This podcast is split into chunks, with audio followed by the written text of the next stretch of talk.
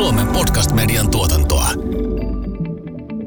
Perttu, mä kuuntelin sun kirjoittaman kirjan Tulevaisuuden identiteetit ja kirjoitit siinä, että hyvät opettajat ovat loistavia oppilaita, hyvät johtajat ovat suuremmoisia alaisia.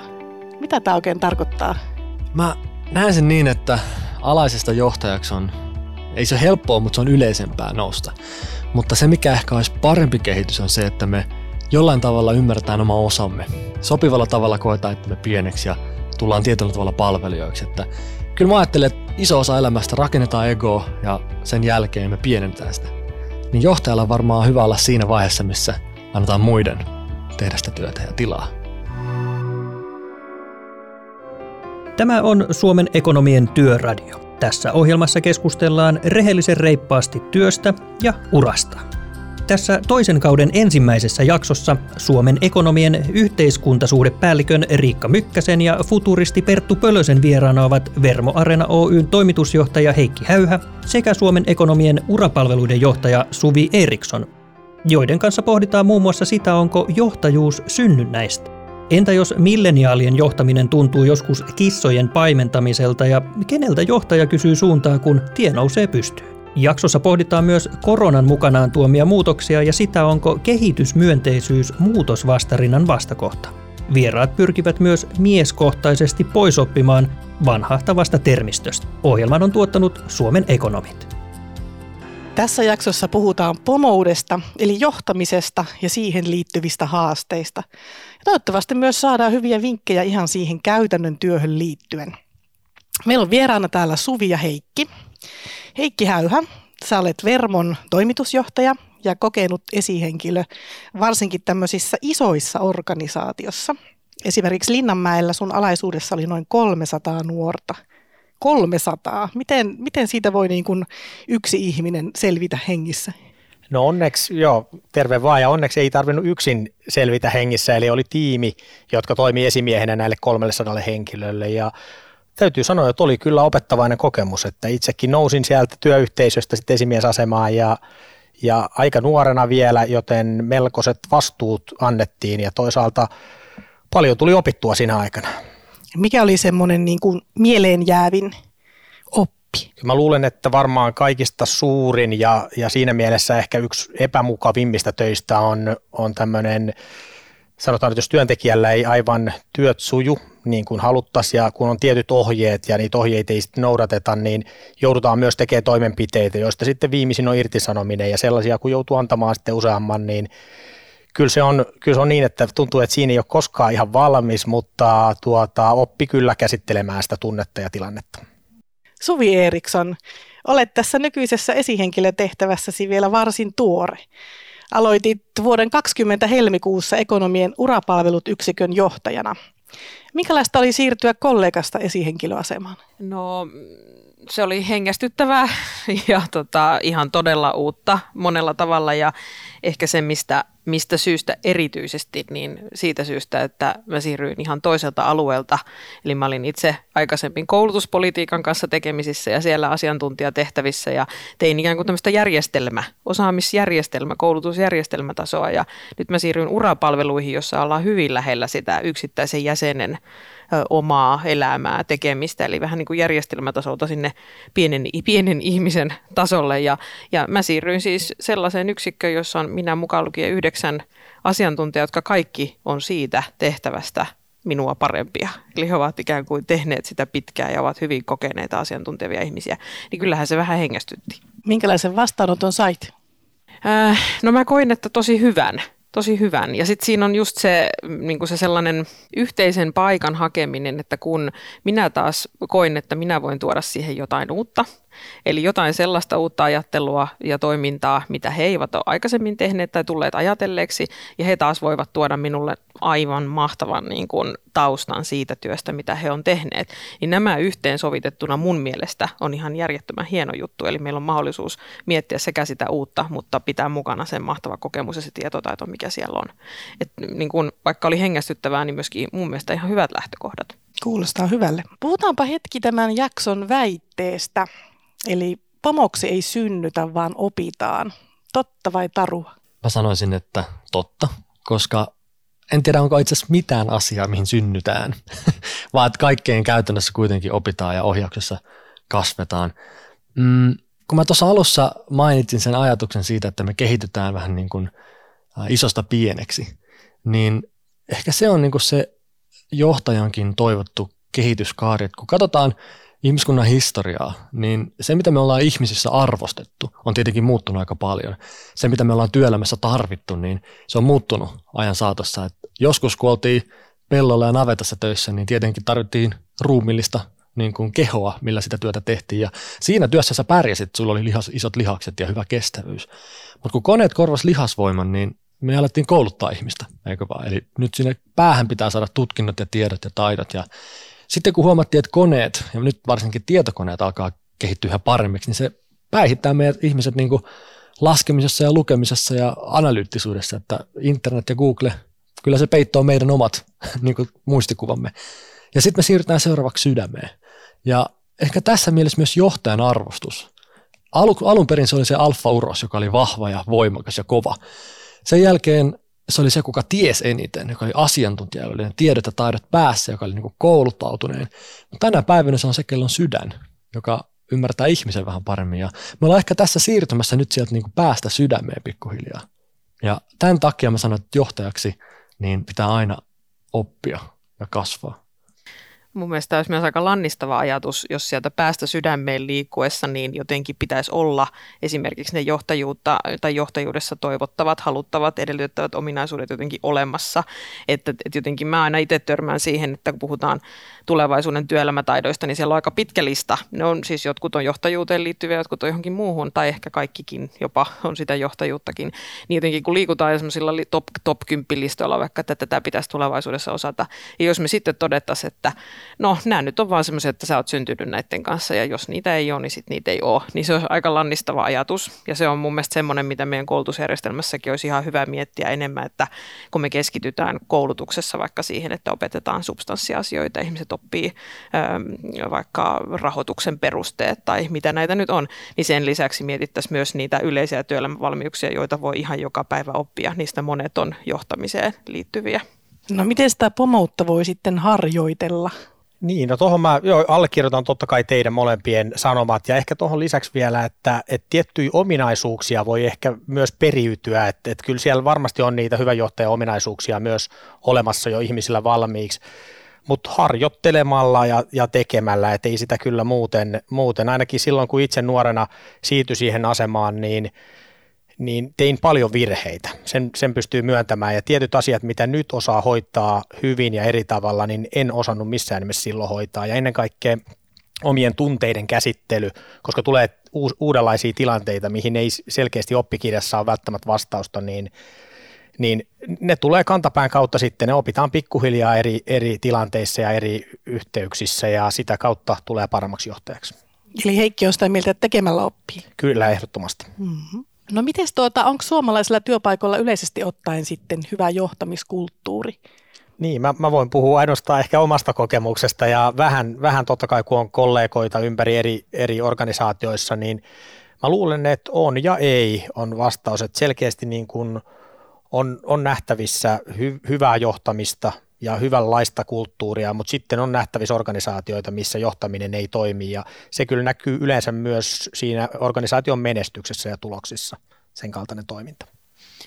Mun, mun rupesi kiinnostaa tämän kysymyksen kohdalla oikeastaan se, että kuinka paljon siitä puhutaan, että minkälainen on meidän työpaikan johtamiskulttuuri tai mitä me, että kyllä varmasti sitten just näissä kyselyissä ja muissa niin kysytään, että no miten sun esihenkilön kanssa menee ja minkälaisissa asioissa ehkä toivoisi jotain muutosta, mutta tuleeko se sitten semmoiselle ylätasolle, että ihan vaikka yhteisesti puhutaan, mitä meidän ylipäätään tällä yhdessä päätetään meidän johtamiskulttuurille tehdä?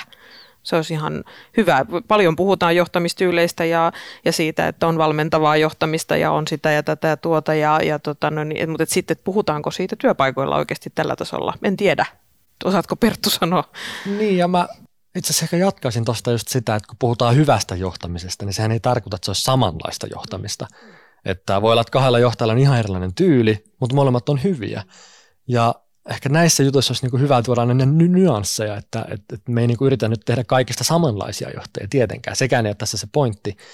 Et me suomalaiset muutenkin ollaan semmoisia, että me, meidän tarvii saada yksiköitä ja numeroita, että me uskotaan. Heti kun mennään pehmeisiin taitoihin ja henkipuolelle puhumattakaan, niin se on niin heti höttöä ja se tuntuu oudolta. Ja sen takia, jos puhutaan hyvästä johtajasta Suomessa, niin jotkut tykkää siitä, että me saadaan niitä selkeitä, ymmärrettäviä yksiköitä, ja silloin asiat on konkreettisia, mutta jotkut tykkää nimenomaan siitä, että hei, että saadaan sitä pehmeyttä, sitä, sitä niin kuin jotain muuta. Niin, mä jäin miettimään sitä just, että jos me nyt on, kun mä oon seurannut sit vähän tätä järjestelmätasoa tosiaan tässä aikaisemmassa työssä, niin, niin todella usein tulee vastaan se, että että nyt tässä muuttuvassa työelämässä ja siinä, että osaamistarpeet muuttuu ja nämä kaikki saatiot, digitaali, roboti ja niin edelleen saatiot niin tulee, niin miten me, tota, että kun meidän pitäisi kuitenkin sitten osata johtaa niiden ihmisten osaamista esimerkiksi siihen muuttuvaan tilanteeseen, niin silloinhan se on niin kuin väistämättä tai ei voi sanoa, että se olisi joko asia tai jotenkin ihmisjohtamista, vaan se on niin väistämättä kumpaakin, pitäisi katsoa, että okei, tällaista ja tällaista osaamista me tarvitaan, siinä on tosi muuttunut tarve, niin mistä me sitä saadaan, niin sitten meidän pitää johtaa sitä olemassa olevaa porukkaa, miten he voi sitä omaa osaamistaan kehittää tai miten ehkä ulkopuolelta hankkii osaamista tai muuta.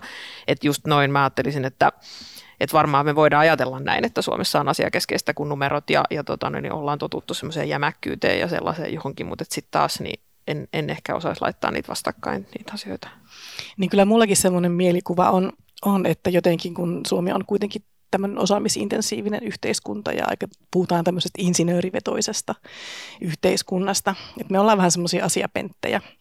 Mutta sitten taas tuossa lueskelin, lueskelin tuota vähän näiden milleniaalien niin kuin ajatuksia. Oli tehty jonkinlaista tutkimusta siihen liittyen, niin sieltä on niin kuin tulossa hyvin erilainen sukupolvi, jotka ehkä on sitten juuri menossa, niin kuin Perttu tuossa aiemmin sanoi, sieltä päästä kohti sitä sydäntä. Ja sieltä niin kuin, äh, tämä porukka toivoo esimiehiltä just hyviä kommunikaatiotaitoja ja empatiakykyä ja, ja tota, halua ikään kuin auttaa siihen menestymiseen mä mietin sitä, että miten nämä tämän päivän johtajat sitten pystyy vastaamaan ikään kuin siihen haasteeseen vai että pitääkö, tai että pystyykö nämä niin kuin oppimaan nyt sitä johtajuutta, millä johtaa tätä tulevaa milleniaalien sukupolvea vai pitääkö meidän odottaa sitten, että sieltä lähtee kasvamaan se porukka ja niistä tulee niitä esihenkilöitä ennen kuin se lähtee skulaamaan mitä ajatuksia. Kyllä mä uskon, että pystyy ja, ja just kun peilaa siihen omaan, että silloin kun aloitti esimiehenä ja, ja oli tosi paljon alaisia ja ennen kaikkea nuoria, niin se kova johtaminen, se oli oikeastaan se, mitä vaadittiin. Se mulle oikein esimieskin sanoi, että, että sun täytyy olla nyt kova. Ja, ja totta kai sen ymmärtää, jotta pystyy kontrolloimaan tiettyä määrää ihmisiä hyvin, niin, niin tietyt asiat pitää olla tosi, tosi selkeästi kerrottuna. Mutta nyt, jos täytyy sanoa, niin mun lähestyminen olisi ihan erilainen kuin silloin. Eli ei, ei lähtisi sillä kovalla linjalla, Totta kai tietyt asiat pitää hoitaa niin, että, että, että hoidetaan tyylikkäästi, tiukasti tarvittaessa, mutta pystyisi paljon pehmeämmin monia asioita käsittelemään. Että kyllä mä uskon, että pystyy myös johtajana muuttumaan sen tilanteen mukaan. Mä vielä tähän takerrun tähän, tähän esimiehisyyteen ja siihen, että, että voiko sitten niin kuin ikään kuin kaverata. Et, eikö se esimiehisyys kuitenkin ole, tai onko se ikään kuin semmoinen rooli, josta ei sitten kuitenkaan niin kuin pääse tavallaan irti, että se esimies on kuitenkin aina esimies. On siinä mielessä, eikä mun mielestä tarviikaan päästä irti. Ehkä niin kuin pahinta ainakin itse ajattelen niin, että mä olisin erilainen esimiehenä siinä, siinä työhetkenä, kun sitten vaikka illalla, jos me mennään yhdessä pelaamaan skuossia tai jotain, niin mä olisin siellä aivan eri ihminen. Eli, eli kyllä tuota, kun toimii jotenkin suoraselkäisesti, johdonmukaisesti, asiallisesti aina, aina niin sitten se esimies alaissuhdekin siellä töissä, niin ei se, ei se vaadi sitten tietynlaista niin kuin mitään formaalia rakennetta siihen, vaan kyllä se kyllä voi olla ihan hyvin kaveri ja esimies sitten samalla, että ei se, No nyt on kyllä pakko kysyä, että monesti olet hävinnyt siellä, kun olet No ei mä nyt ole hävinnyt tietenkään kertaakaan, niin, niin varmaan sillä. Aina on annettu niin, voittaa, tämä on just tämä. Ei, ei, tämä oli ehkä sellainen esimerkki, että en mä tiedä nyt yhtään kertaa, milloin me oltaisiin oikeasti squashia käyty pelaamassa kenenkään kanssa, mutta joo, jotenkin mä luulen, että ennen kaikkea siinä, kun, kun silloin kun aloitti esimiehenä, niin ei oikein uskaltanut sitä vapaa-aikaa sekoittaa siihen työ, työaikaan, mutta nykyään – ei ole niin väliä, johtuisiko se ehkä siitäkin, kun työajatkin on vähän semmoisia, että ei ole semmoista selkeää työaikaa enää niin monella ainakaan ja, ja tietynlaisissa tehtävissä. Eikä varmaan kukaan jaksa mitään roolia pitää yllä, jos se todenteella on rooli. Mulle tuli mieleen myös se, että kyllähän meistä kaikki myös on aika hyviä tunnistamaan, kun ihminen on aito tai ei ole aito. Ja varsinkin nuoret, kun on mainosten ja somen ja näyteltyjen ja käsikirjoitettujen materiaalien keskellä kasvaneet, että milloin tämä tulee niin kuin, vähän niin kuin opeteltuna, että mä vedän tietystä narusta ja langan päästä, mä saan haluaa tässä on taktiikat, tässä on myyntikikat, eikö vaan, vai milloin se on itse asiassa aitoa, että hei, nyt tässä ei ole mitään koiraa haudattuna, mä välitän susta, mä oon samalla tasolla.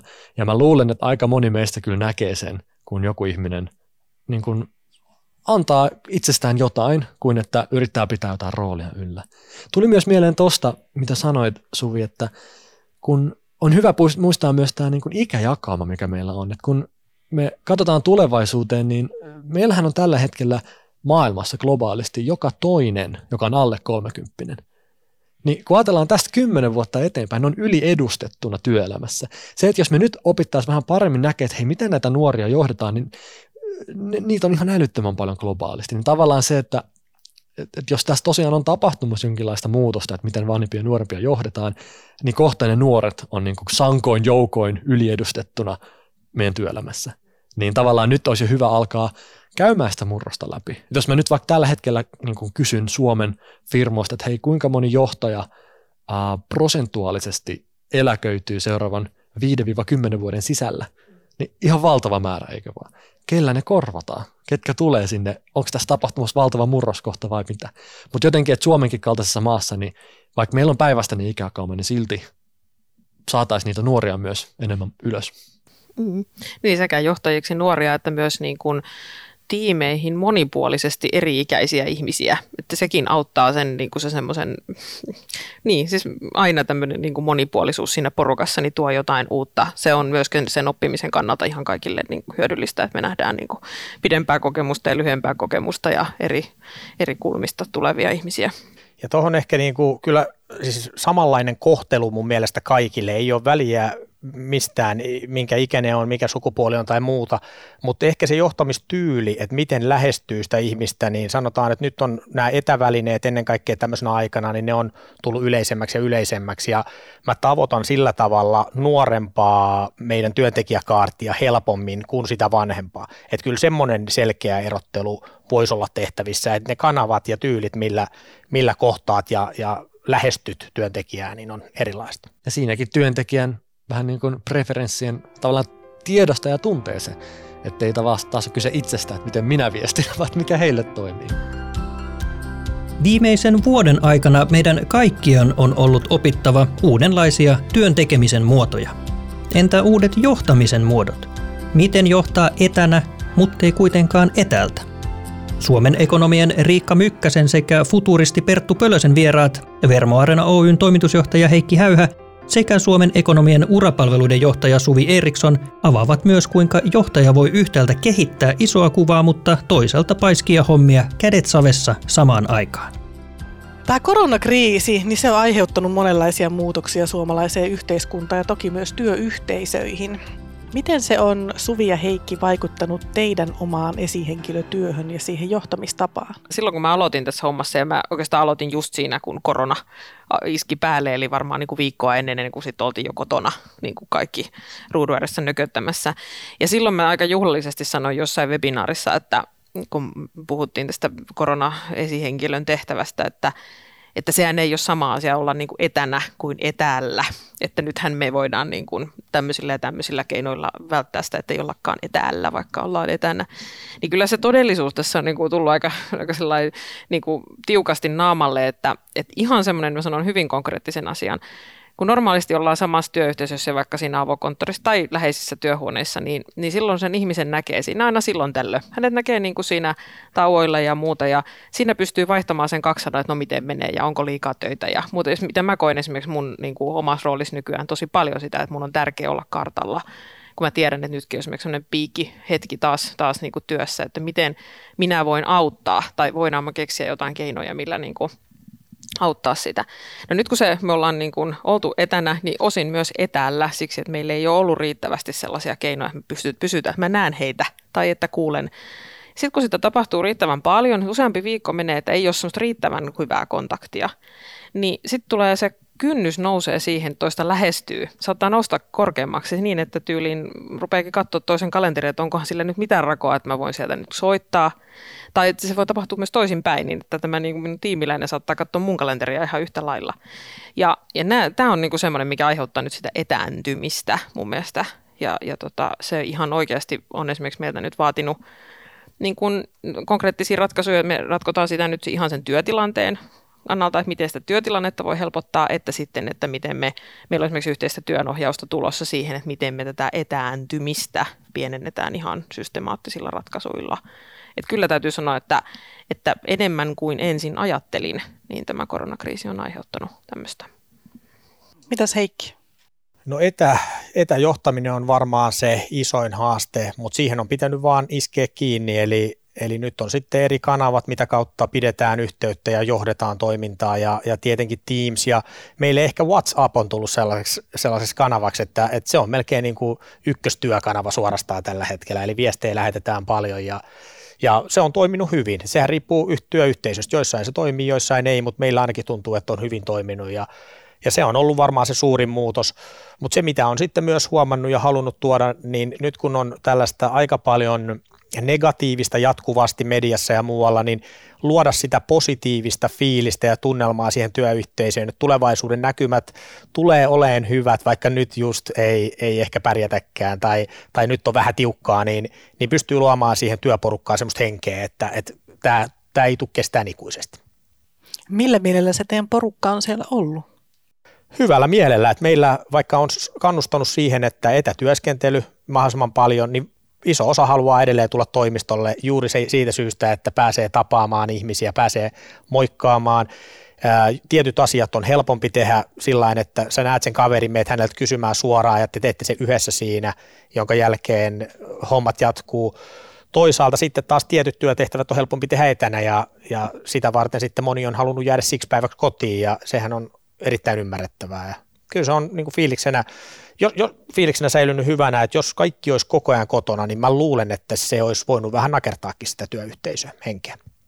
Täytyy sanoa tähän mun tilanteeseen vielä se, että mua auttaa, että mun tiimi on niin älyttömän kehittämismyönteinen ja semmoinen, että heillä niin kuin, ikään kuin on semmoinen perusvire on koko ajan se, että jes, että keksitään uusia keinoja, niin sehän auttaa tässä ihan älyttömästi. Se, että muutenhan siinä olisi jotenkin semmoinen olo, että olisi jotenkin kahden yksin sen kanssa, että mitäs keinoja meidän nyt uusia keinoja, WhatsAppia ja muuta Teamsin hyödyntämistä ja muuta, että muuten se olisi aikamoista narulla työntämistä, jos ei se tiimi olisi niin myönteinen näille Miten tiimistä saa kehitysmyönteisen? Mä en tiedä, kun mulla oli valmiiksi, se tuli lahjana. lahjana kehitysmyönteisen, miten tiimistä saa? Haluatko, tai miten, miten sä avaisit vielä sitä itse? No, kun tänä päivänä kaikki johtaminen on muutosjohtamista käytännössä, niin otetaan vaikka tämä etätyö nyt esimerkiksi, että on hyvin vaikea ennustaa ihmistä ja ihmisten ajatuksia, käyttäytymistä, ilmapiiriä ja kulttuuria. Siinä, missä on helpompi ennustaa niin teknologisia tai tämmöisiä asioita, niin vaikka nyt tämä etätyö, niin onko se vienyt meidät semmoiseen tilanteeseen, että valtavasti energiaa kohta purskahtaa, kun me päästään takaisin täysimääräisesti sinne työpaikoille, vai onko se mennyt just päinvastoin, että me ollaan nyt opittu tämä uusi tapa tehdä töitä vähän niin kuin etänä, ja jos me nyt pakotettaisiin sinne toimistolle, meidän pitäisi pois oppia taas siitä, niin kuin, mistä ehti jo tulla meille se tavanomainen, niin ehkä tästä voi mitään yleistystä tehdä, mutta mitä te sanotte, että kumpi skenaario on lähempänä totuutta, ja oli niin tai näin, niin semmoista kehitysmyönteistä tarvitaan, että tavallaan nyt joko tähän jäädään tai mennään eteenpäin tai muuta, mutta et millä keinoilla tämmöistä tilannetta lähestytään?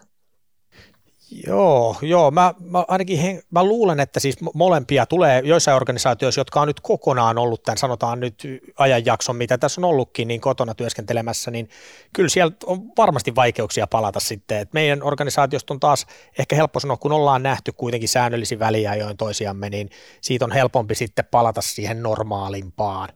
En usko, että tulee ongelmia, mutta varmasti monessa organisaatiossa niitä on niin kyllä mulla, mä luulen, että, että tota, kyllä kai kehitysmyönteisinkin tiimi lakkaa olemasta kehitysmyönteinen, jos heille ei anna mahdollisuutta myöskin niin kuin esimerkiksi osallistua. Että, että kyllähän se on tosi tärkeää se semmoinen että antaa ensinnäkin, että ei vielä valmiita ratkaisuja, vaan antaa, antaa ihmisten osallistua siihen, mitä ruvetaan tekemään. Tässä esimerkiksi koko ajan, kun, kun mietitään tulevien aikojen suunnittelua ja niin edelleen, niin se osallistaminen ja se on tosi tärkeää. Että kyllä näistä, näistä tämmöisistä osallistumisen kokemuksista se kehitysmyönteisyyskin tulee in any case. Ja tuossa mitä, mitä puhut tuosta toimistolle palaamisesta, niin mun mielestä on, on tosi hyvä. Nyt me ollaan harjoiteltu sitä, miten meidän työ sopii tällaiseen etämoodiin ja, ja koska se isolta osin toimii aika hyvin, niin silloin ei varmastikaan kannata todellakaan vetää takaisin enää sinne niin, kuin niin sanotusti toiseen asentoon, vaan sitten se on joku kiva yhdistelmä sieltä.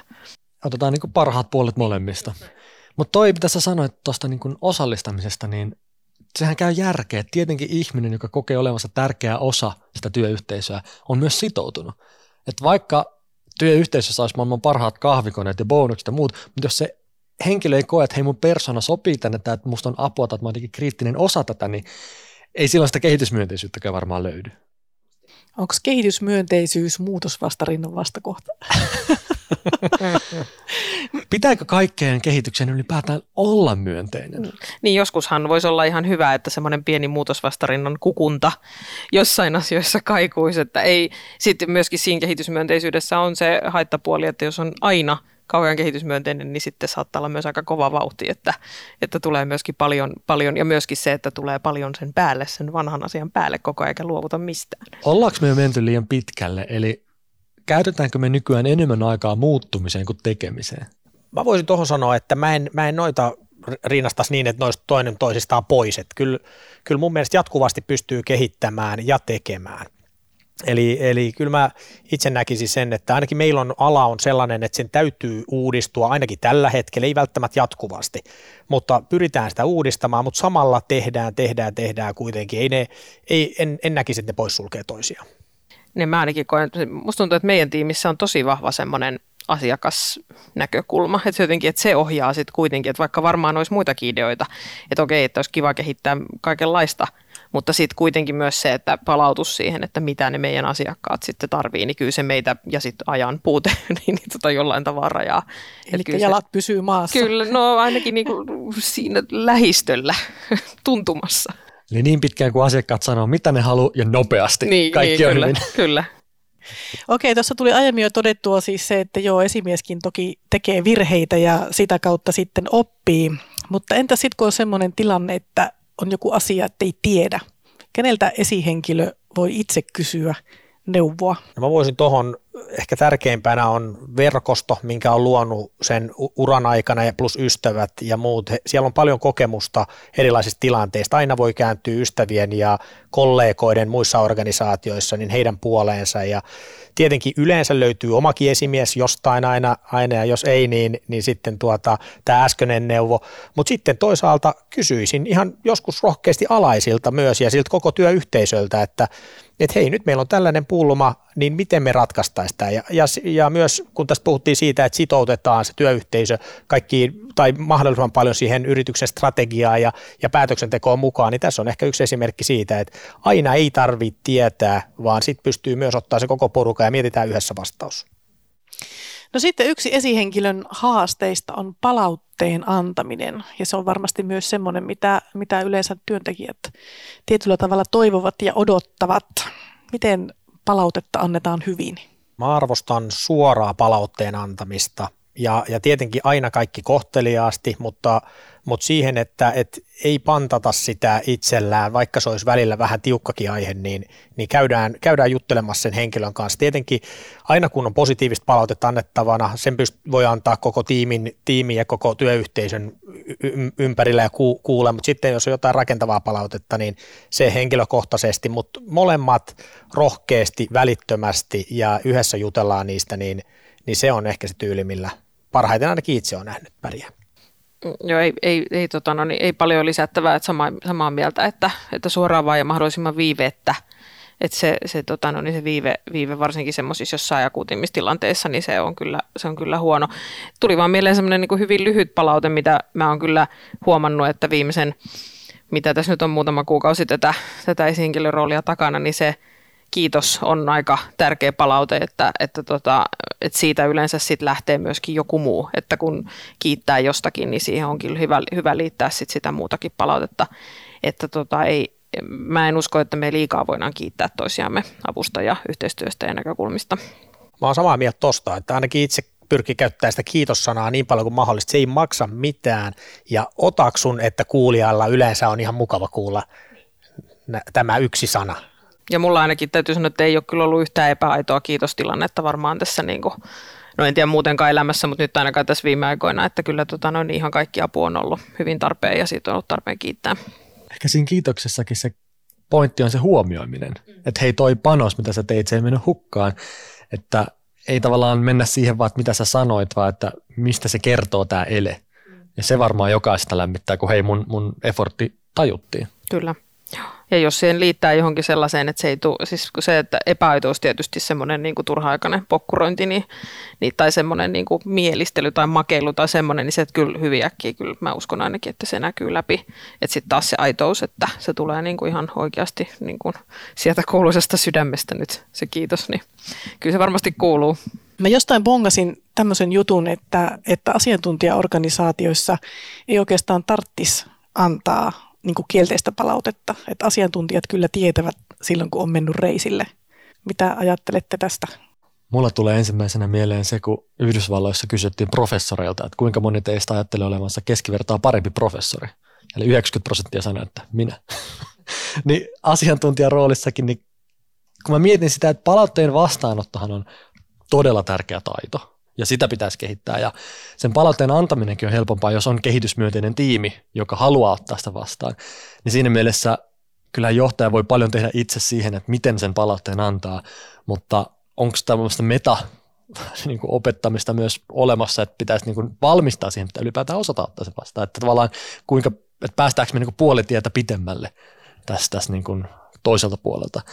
Mutta että mun mututuntuma on tietenkin, että, että niin kuin mä oon oppinut jollain tavalla nauttimaankin virheistä, niin odota kun se kuulostaa, mutta se tulee sieltä niin kuin omasta yrittäjyydestä, että kun joku löytää jonkun virheen sun tuotteesta tai sun palvelusta tai sun ideasta tai jostain, mitä nopeammin tulee esiin, sen parempi, koska se ei vielä markkinoille ja muualle.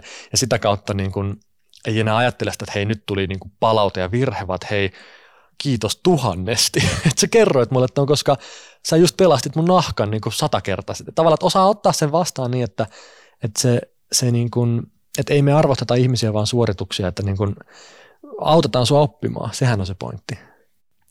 Tuossa aiemmin puhuttiin siis sitä, että, että tuota, esihenkilökin aika usein on, tai hänellä on niin kuin se semmoinen asiantuntijarooli myös. Ja nyt jos on tavallaan kaksi, kaksi tämmöistä niin kuin roolia, niin miten saa ajan riittämään kaikkeen, sekä siihen asiantuntijuuteen että siihen johtamistehtävään? Niin, no se on kyllä semmoinen tuhannen talan kysymys, että sitten kun tuohon keksit, niin olet aika korkeassa asemassa itsekin muuten, mutta tota, mietin vaan meidän siis tiimiläisethän järjestää ajanhallinnan työpajoja esimerkiksi opiskelijoille ja, ja meidän tota, noin, niin muutenkin ekonomiasenillekin, että pitäisi varmaan itsekin osallistua. Mutta se on tosiaan mulle myöskin, mä mietin tätä niin kuin asiantuntijan ja tätä tästä omasta roolistani, niin mulle on myös tosi sen ajankäytön kannalta haastavaa, mutta se on mun aivojen kannalta niin kuin tosi hyödyllistä, että mä teen välillä semmoista aika semmoista niin kuin ison kuvan asiantuntijatehtävää ja sitten mulla on myöskin sitä hyvin konkreettista niin kuin esihenkilöroolia, eli sen niin kuin aika semmoista kädet savessa hommaa. Mulle sopii se, että mä niin kuin ikään kuin olen näiden tasojen välillä ja ihmiset voi olla tässä erilaisia, mutta tota, se on mulle ajankäytöllisesti kyllä haastavaa, mutta muuten hyödyllistä ja tarpeellista. Riittääkö Heikki sulla aika?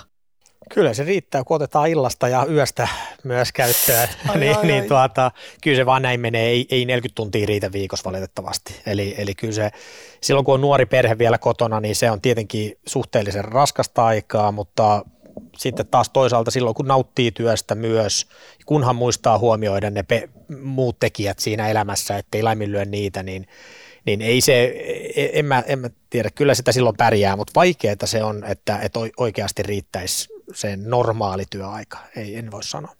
Niin ja kyllä siitä saa ihan aiheellista palautetta sit myös vaikka tiimiltä, että silloin me puhutaan työkurmasta ja kaikkien niin kuin jaksamisesta, niin se voi olla oikeasti tuntua vähän hassulta, että mä puhun siitä niin kuin tiimin työkuormasta ja jaksamisesta, jos mä samalla niin kuin katson, että oma kalenteri on sen näköinen, että, että voi morjes, että se ei niin kuin, että siinä kyllä täytyy peiliin katsoa, että ei, ei tota. mutta ehkä mä oon jotenkin selittänyt sitä ainakin toistaiseksi itselle sillä, että on uusi rooli jossa joutuu vähän rakentamaankin sitä työnkuvaa, kun sitä ei ole aikaisemmin ollut, sitä vastaavaa. Tämä on nyt varmaan ehkä vähän tämmöistä niin kuin huono selitys mennä sen taakse, että se on uuden rakentamista, mutta mun toive on, että tässä pääsisi niin kuin parempaan sitten. No kieli antaa meidän ajattelulle rakenteen. Se kertoo todellisuudesta, mutta myös luo sitä. Mitä mieltä te olette siitä, että on tullut paine käyttää tämmöisiä sukupuolineutraaleja termejä vanhojen kaikille tuttujen tilalla? Eli tässä minäkin yritän epätoivoisesti puhua, muistaa puhua esihenkilöistä, mutta taisi muutaman kerran lipsahtaa nämä esimiehet. Niin minkälaisia ajatuksia tämä niin kuin herättää? No mun täytyy sanoa, että se ei mulla herätä enää hirveästi ajatuksia, koska mä oon nyt jo jonkin aikaa käyttänyt sitä esihenkilö-sanaa aika sujuvasti. Mulle se ei enää niin kuin tunnu niin eksoottiselta tai ihmeiseltä. Mä tiedän, että, että tota, no, niin jotkut saattavat nyt ajatella toisin, mutta mulle tämä ei oikeastaan. Nyt mä koen, että niin kuin sanoit, että, että kieli antaa sitä niin kuin ruokaa sille, miten me ajatellaan siitä asiasta ylipäätään ja silloin merkki sille. Mä oon itse kielitieteilijä taustainen, niin mä tiedän kyllä, että kielellä on merkitystä sille, miten, mitä sanoja me käytetään. Mä itse koen, että silloin kun me tunnistetaan ja ymmärretään tämä, niin silloin me voidaan kaikki nähdä se effortti, että, että me otetaan se huomioon. Niin kuin sanoin, niin mulle tämä on jo alkanut tämä kehitys selvästi jonkin aikaa sitten ja se ei ole mulle enää mikään issue. Kyse on käytännössä tottumisesta ja, ja poisoppimisesta ja, ja eihän siinä tarvita kuin jonkin verran vuosia, että sitten tota, se on tullut täysin normaaliksi ja neutraaliksi. Et se on tietenkin niin hyvä muistaa, kun puhutaan taidoista ja ominaisuuksista, niin taitohan on taito riippumatta kenellä se on. Ja, ja sen takia mäkin olen yrittänyt itse just niistä titteleistä päästä vähän eroon, että tota, ne ei ohjaisi liikaa sitä ajattelua, kun meillä edelleen on vaikka miesten tai naisten ammatteja, kun katsotaan tilastoja. Mutta että enemmän taitoja ja ominaisuuksia ja kykyjä, koska ne ei silloin niin kuin jaottele, että jos sä oot hyvä kirkastamaan tai välittämään tai innostamaan tai mahdollistamaan, niin silloin keskiössä nimenomaan se, että mitä sä teet, eikä että millä sä kutsut itseäsi. Ja esihenkilö on tietenkin titteli, mutta että siitäkin voitaisiin mennä vielä vähän pitemmälle mun mielestä, että mitä sä oikeasti teet siinä. Oletko sä värittäjä, kirkastaja, yhdistäjä, mitä se on. Mutta että musta on hyvä suunta, mihin me ollaan menossa. Joo, kyllä me Suomen ekonomeissakin ollaan otettu tällainen niin kuin tavoite, että pyrimme, pyrimme niin kuin muuttamaan ainakin omassa toiminnassamme tätä kielen käyttöä sillä tavalla, että, että päästäisiin näistä sukupuolittavista termeistä niin kuin vex. että siinä vaiheessa, kun lähdetään veivaamaan luottamusmiestä pois, niin siinä voi olla sitten melko vahvat voimat meitä vastassa, mutta katsotaan, katsotaan miten se asia etenee. Kiitoksia Suvi ja Heikki. Tämä oli mielenkiintoista keskustelua johtamisesta ja esihenkilötyöstä. Perttu, loppukaneetti, mitä me tästä jaksossa opimme? No me opittiin se, että johtajaksi ei synnytä, vaan sellaiseksi kasvetaan, opitaan. Ja ehkä myös se, että johtajan kehitys ylipäätään niin on historiassa mennyt lihaksesta päähän ja päästä sydämeen. Ja nyt sitten siirrytään seuraavaksi päästä sydämeen. Tämä oli Suomen ekonomien työradio. Seuraavassa jaksossa puhutaan työmotivaatiosta, eli muun muassa rahasta. Riikan ja Bertun vieraiksi saapuvat Suomen ekonomien erityisasiantuntija Riikka Sipilä sekä Sysart Oyn toimitusjohtaja Petri Mäenpää. Työradion tuotti Suomen Podcast Media. Mikäli pidit tästä jaksosta, muista tilata Työradio Apple Podcastissa tai seuraa Spotifyssa, niin kuulet uudet jaksot ensimmäisten joukossa. Jätä myös arvostelu, niin muutkin löytävät tarinoidemme pariin.